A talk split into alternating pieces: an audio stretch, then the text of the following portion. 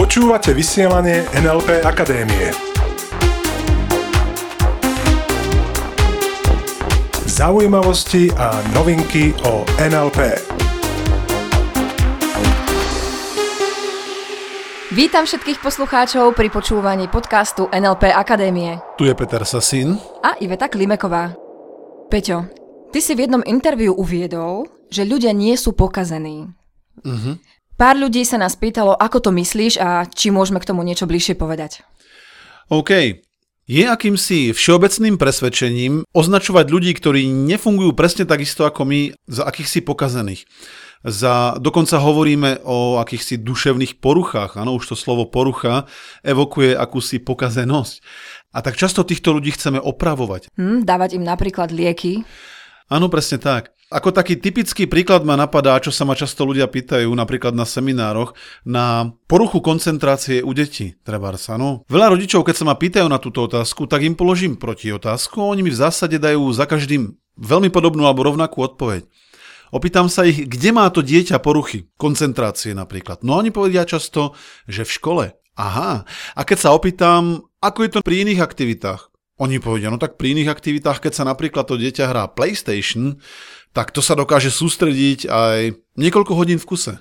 A tam zrazu tie deti akoby akýmsi mávnutím čarovného prútika majú plnú koncentráciu. A každopádne dokážu sa tie deti sústrediť zrazu na veci, ktoré ich bavia. A nedokážu sa sústrediť na veci, ktoré ich učia v škole a tak ako to pozorujem, skôr si myslím, že veľakrát, a teraz nehovorím možno o všetkých prípadoch, len veľakrát namiesto toho, aby dávali tým deťom rôzne omamné prostriedky, pretože keď sa bavíme o tom, že berú určité lieky a tie lieky majú za úlohu tie deti utlmiť, hmm. aby boli pozornejšie, tak potom nemyslím si, že sú pozornejšie, len sú utlmenejšie. A namiesto toho teda, aby sme deti dávali pod vplyv drog, pretože sorry, to sú naozaj drogy, môžeme si to povedať otvorene, ja si totiž myslím, že mnoho z týchto detí je extrémne rýchlych v hlave. A že im nevyhovuje ten pomalý, nudný, ťažkopádny systém výučby v našich školách. Takže ja by som sa namiesto toho pchať do detí drogy obrátil na učiteľov a zistil by som, ako to robia. Či tie deti dokáže vôbec zaujať, pretože možno teraz budem príliš tvrdo generalizovať. Z toho, čo som jednak zažil sám a z toho, čo mi hovorí väčšina rodičov a dokonca aj učiteľov, tak situácia je zhruba taká, že učiteľ sa postaví pred triedu alebo dokonca si sadne, odprednáša látku, bez toho, aby zistil nejakú spätnú väzbu od e, detí, či ich to vôbec zaujíma, či im to dáva správnym spôsobom a potom niektoré deti sa dokážu skoncentrovať a niektoré sa nedokážu skoncentrovať. Tie deti sú veľmi bystré a tento spôsob výučby ich proste nudí. Áno, sú príliš rýchle v hlave na to, na ten pomalý spôsob výučby. Mm-hmm. Áno, ku všetkej úcte k učiteľom, myslím si jednoducho, že flexibilnejší vedie. A pokiaľ nie sú flexibilní dostatočne, aby dokázali tie deti zaujať, podobne ako PlayStation, tak potom zrejme niekde bude chyba. A nemyslím si, že je to chyba v koncentrácii. To myslím tým, keď poviem, že ľudia nie sú pokazení. Richard Bendler, spoluzakladateľ NLP, popisuje jeden zaujímavý prípad, kedy za ním prišiel jeden klient a ten klient všade videl hady. A mal z toho panický strach. On mal tak živú predstavivosť, že halucinoval všade hady. Rôznych veľkostí, rôznych tvarov a zažíval z toho skutočnú hrôzu. Tento klient samozrejme skúšal najmä tú klasickú terapiu, kedy ho pumpovali liekmi a... Hm, presviečali, že tam žiadne hady nie sú. to znamená, on to logicky možno aj chápal, že zrejme si vytvára nejakú realitu, čo nič nemenilo na situácii, že tie hady stále videl a mal z nich strach. No a niekoľkokrát sa stretol s Richardom a Richard potom urobil zaujímavý experiment. Ten prípad bol trošku komplexnejší a ja to skrátim. No a tak si Richard povedal, že bude pôsobiť priamo v mape tohto človeka. Že keď vidí hady, OK, dajme mu viacej hadov. Zašiel do jedného obchodu so zvieratami a hneď vo dverách sa spýtal, či majú hady.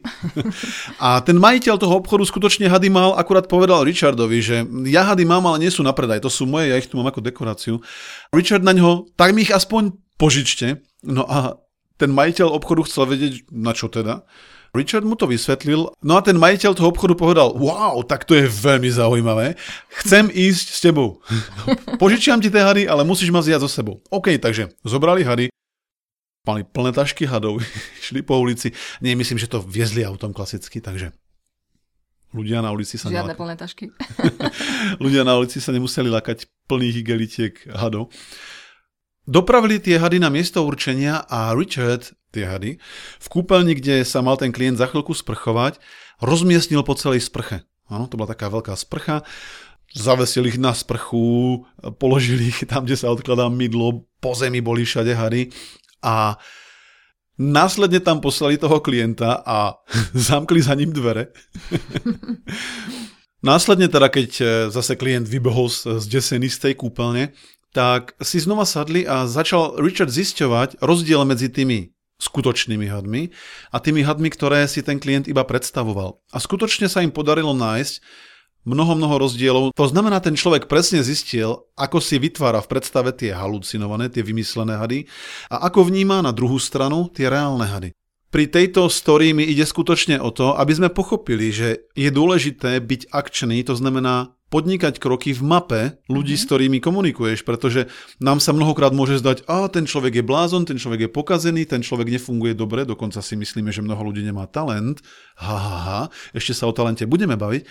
Keď sa bavíme o tom, že napríklad, poďme späť k tomu mužovi, ktorý videl tie hady, keby sme sa opýtali ruského spisovateľa Vadima Zélanda, ktorý napísal pár veľmi zaujímavých kníh o vnímaní reality a tvorení reality, tak on by nám možno povedal, že OK, a čo keď tento človek videl inú realitu?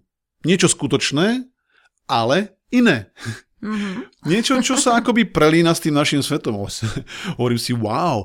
Pretože Pripomína mi to ten dávny príbeh jedného muža, ktorý sa z určitého zdroja dozvedel, že voda na celej planéte bude otrávená. A kto sa z tej vody napije, ten sa zblázni. No a skutočne stalo sa to, že kto si tú vodu jedného dňa otrávil a ľudia v celom meste tú vodu pili, chodili si po ňu s vedrami, áno. A on si predtým urobil dostatočné zásoby, ktoré mu vystačili na mnoho, mnoho rokov a pil len tú zdravú vodu. O nejaký čas sa stalo to, že všetci sa z tej vody v jeho okolí napili a zbláznili sa. No a dopadlo to tak, že on sa správal aj naďalej normálne a tí blázni v jeho okolí sa správali ako blázni.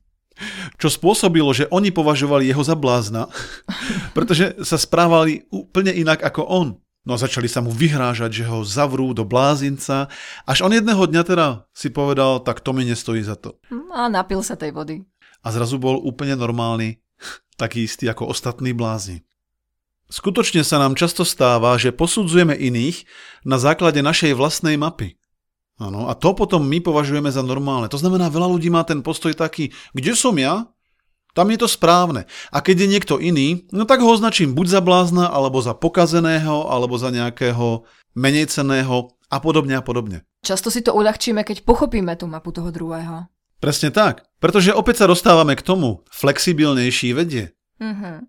Takže ešte raz. V NLP sa riadíme predpokladom, že ľudia nie sú pokazení. Takže ak sa bavíme o tom, že niekto o sebe tvrdí, že má fóbiu alebo že má depresiu, tak títo ľudia nie sú pokazení. Títo ľudia sa jednoducho naučili svoj mozog používať tak, mimochodom veľmi výkonne, veľmi efektívne, mm-hmm. že si mhm. dokážu spôsobovať tieto stavy. Mm, a keď im, Presne tak. A keď im ukážeme, ako si môžu zmeniť pocit, ako si môžu zmeniť tzv. submodality, ako si môžu robiť veľké obrazy toho, čo chcú a nie toho, čo nechcú, tak zrazu vidíme, že za veľmi krátku dobu títo ľudia, ktorí sme považovali za akýchsi pokazených, sú zrazu úplne iní ako tí ľudia, za ktorých sme ich považovali.